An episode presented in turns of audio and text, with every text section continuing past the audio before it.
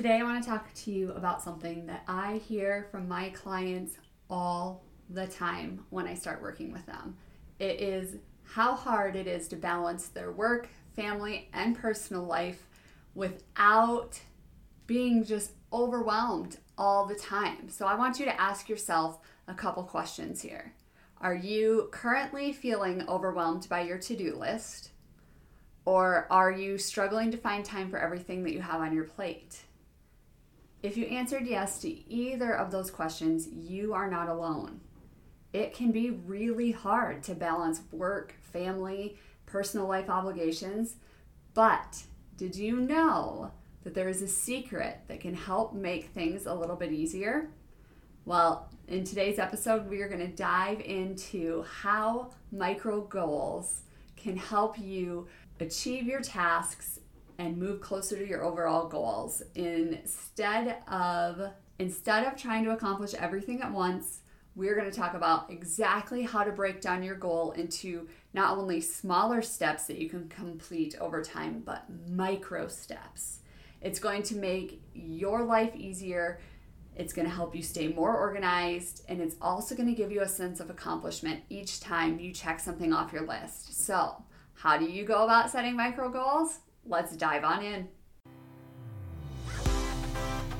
You're listening to the Marissa Rader Show. I'm a mama of three, farm wife, and creative entrepreneur who thrives on helping dreamers and doers make the most of their God given talents. You can consider me your newest BFF who will be in there to cheer you on and give you practical tools to use in your business and your life, all while empowering you in your faith, providing you with hard truths and motivation to get you chasing your dreams. I am bringing you actionable tips to uplevel your life and business as a busy mom and believer. I'll share laughs and encouragement with you as you chase after your God given dreams. I believe that you've been given this one life and purpose for you to live out, and if you're ready to be the rock star you're meant to be, then you're in the right place. Let's get started. All right. Here we are, back again for another episode of the Marissa Raider Show. I am so excited to be here with you today. If you could see the smile on my face every time I get to record an episode for you, you'd be like, she might be crazy because she's sitting in a room all by herself. But I promise I'm not. I'm just really that excited to be a part of your journey and that you're taking time to listen to these episodes. So thank you so much for being here. And guess what? Today, your goals are going to thank you for being here. So, first of all, let's talk about long term goals, small goals, and micro goals. When it comes to goal setting, it is important to strike the right balance between long term and short term, and then what I like to call micro goals. On the one hand, you want to have a clear vision for where you ultimately want to end up. That's the importance by, behind having these long term goals. But the problem with long term goals is that it's easy to get sidetracked, it's easy to lose motivation. So that's where the theory behind setting smaller goals or shorter term goals. So you take your big goal and you break it down. So let's say you want to lose 50 pounds this year. That breaks down to just over four pounds a month. That seems a lot more manageable, doesn't it? Okay, yeah. But a month is still a long time. And a lot of things can come up during that month. And so that's where I teach my clients to use what I call micro goals. They are literally what their name says microscopic goals that are based on the day to day, which we're going to dive more into later into the episode. But let's dive in right now to what micro goals actually are and how they're going to help you achieve those bigger long term goals that you have. So, let's break it down. We're going to go back to that scenario I was talking about because I feel like losing weight is something that we can all kind of wrap our heads around. So, let's break down exactly what a micro goal is. Most coaches and personal development professionals talk about breaking your long term goals into shorter ones to keep you on track. Like I said, so that I want to lose 50 pounds this year, that's just four pounds a month. That seems a lot more manageable, doesn't it? And when you break it down even further, that's just a pound a week. But what happens when thinking about what it would take to lose four pounds a month? is still overwhelming for you. When I think about losing four pounds in a month, I think about how many times I need to work out, how many days I need to eat healthy, and before I know it, procrastination, overwhelm, and imposter syndrome have all set up camp, and I am set up on the couch binge watching my newest TV obsession. Let's go there. It happens. And this is exactly why I teach my clients to not only set those short and long term goals, but I get them on the micro goals train, which pulls right into Happy Town and leaves you feeling more confident, productive, and successful. I promise. So, how do you go about setting micro goals for yourself? It's actually a lot simpler than you probably think it is. They are just a great way to stay motivated and on track with those larger goals. So each day, you're going to wake up and set your intentions for the day. You can map it out the night before or when you wake up, whatever works best for you. But you need to decide what do you want to accomplish? What are your priorities? And once you have your goals in mind, you need to create a to do list and only worry about today's goals. Don't think about tomorrow's or next week's, just focus on today's. Then tomorrow, you're going to wake up, rinse, and repeat. By taking things one day at a time, you will be less likely to feel overwhelmed and more likely to stay on track. And before you know it, you're going to reach your larger goal.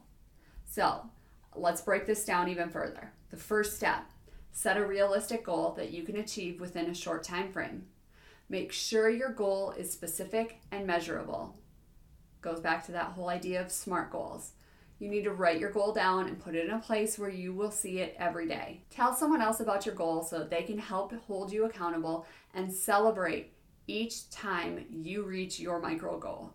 This is going to help keep you motivated. So, here are a few examples of successful micro goals.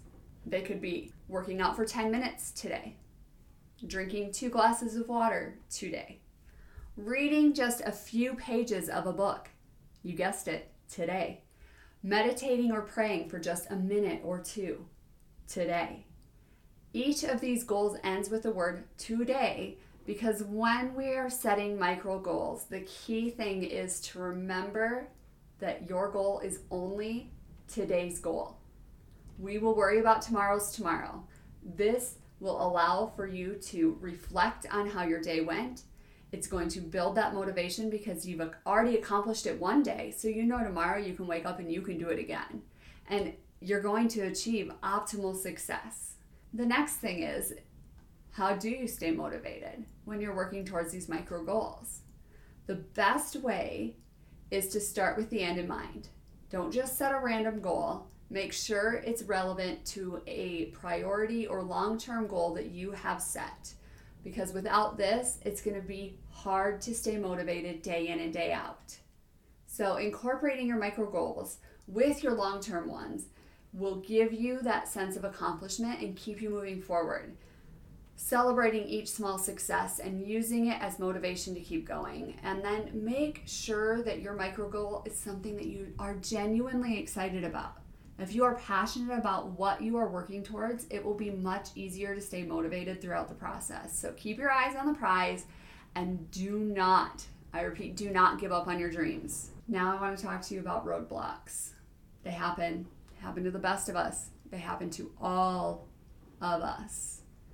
We all know what it's like to set that goal, start off strong, and then hit a wall. Whether it's getting in shape, starting your business, learning a new skill. We've all been there. The good news is is that there are some tried and true tips that you can use to overcome these roadblocks and reach your goals.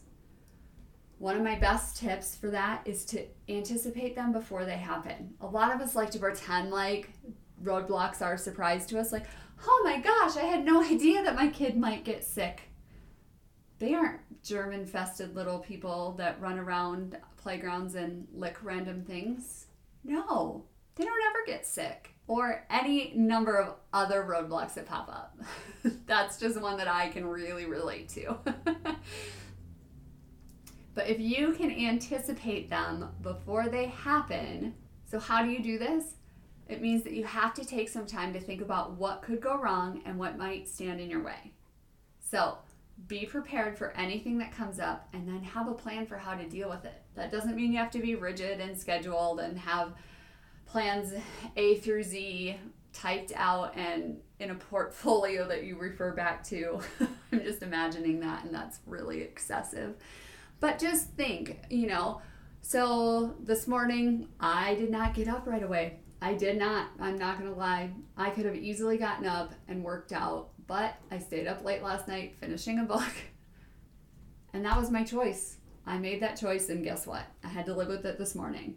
So my instinct was, oh, you just aren't going to have time to work out then. But my secondary plan is that there's a walking path right down the road from where I drop my kids off at daycare. So I dropped my kids off at daycare, I hopped on that path, I walked for 25 minutes, and I went home and I got to work. I could have very easily been all or nothing. Oh, didn't follow my plan, roadblock, dang it, we'll try again tomorrow. But committing to myself, and I have also enlisted the help of an accountability partner, which is my next tip for overcoming roadblocks, has allowed me to look at things in a different perspective, in a problem solving perspective. I had to change the way I think about things. I can no longer be an all or nothing person. I have to be resourceful. I have to have some grit. I have to keep moving, even when things don't go to plan, even when I am my own sabotage, like I was this morning by not getting up and reading a book way too late last night. so go ahead, think about those possible roadblocks that could come up and how you can overcome them. Find an accountability partner. This is someone who you can check in with on a regular basis, who's going to keep you accountable for your goals. Because having someone to bounce ideas off of and who is going to support you is going to make all the difference when you're trying to overcome the roadblocks that pop up. And then finally, one of the best tips that I have is to journal or reflect on the ones that come up. This helps you understand why they are happening and what you can do differently next time. It can also be helpful to reframe that obstacle into a learning opportunity instead of some sort of hindrance. What is this teaching me? This is teaching me to be more flexible. This is teaching me to be able to deviate from a plan and still accomplish my goals and, and keep my commitment to myself and to the people that my goal involves. All right, we're going to keep moving on here with something that I talk about all the time. You are probably rolling your eyes because you probably already know if you've listened to multiple episodes, you know exactly what I'm going to say here. Why it's so important for you to celebrate your accomplishments. So, yeah, cool. I worked out today and I drank two glasses of water and I did my meditation. Big deal. I did it once. Mm, if I've said it once, I've said it literally a thousand times. No matter how big or small, every accomplishment is worth celebrating. Why? Because each accomplishment is a step forward on your journey to achieving your goals. And as we all know, the journey is often more important than the destination. We get so fixed on on that end result that we don't have gratitude for the present, for what this journey is teaching us and the person that it's teaching us to become. So, how can you make sure you celebrate your accomplishments in a way that's meaningful and motivating? Hmm, don't worry, I'm going to tell you. so, the first thing is is to make sure your goals are realistic. It is not realistic for me to say, I'm going to wake up today and I'm going to work out for 2 hours. It's not realistic. I'm not going to do it. I have zero desire to do it. Would it help me be in better shape faster? Sure not realistic. This is going to help you avoid getting caught up in perfectionism and instead focus on making progress. So, we're not looking for perfection here, we're looking for progress. Celebrating every victory, no matter how small, allows you to acknowledge your successes and understand that even if they seem insignificant, they are still a win. Something else that you need to do is you need to learn to be your own biggest fan. Take some time, pat yourself on the back, and give yourself credit where it's due. We often are our own biggest critics, and so it's important to give yourself some positive self talk from time to time. And By doing that, you will be able to see your accomplishments rolling in in real time instead of having to reflect back on what those accomplishments were.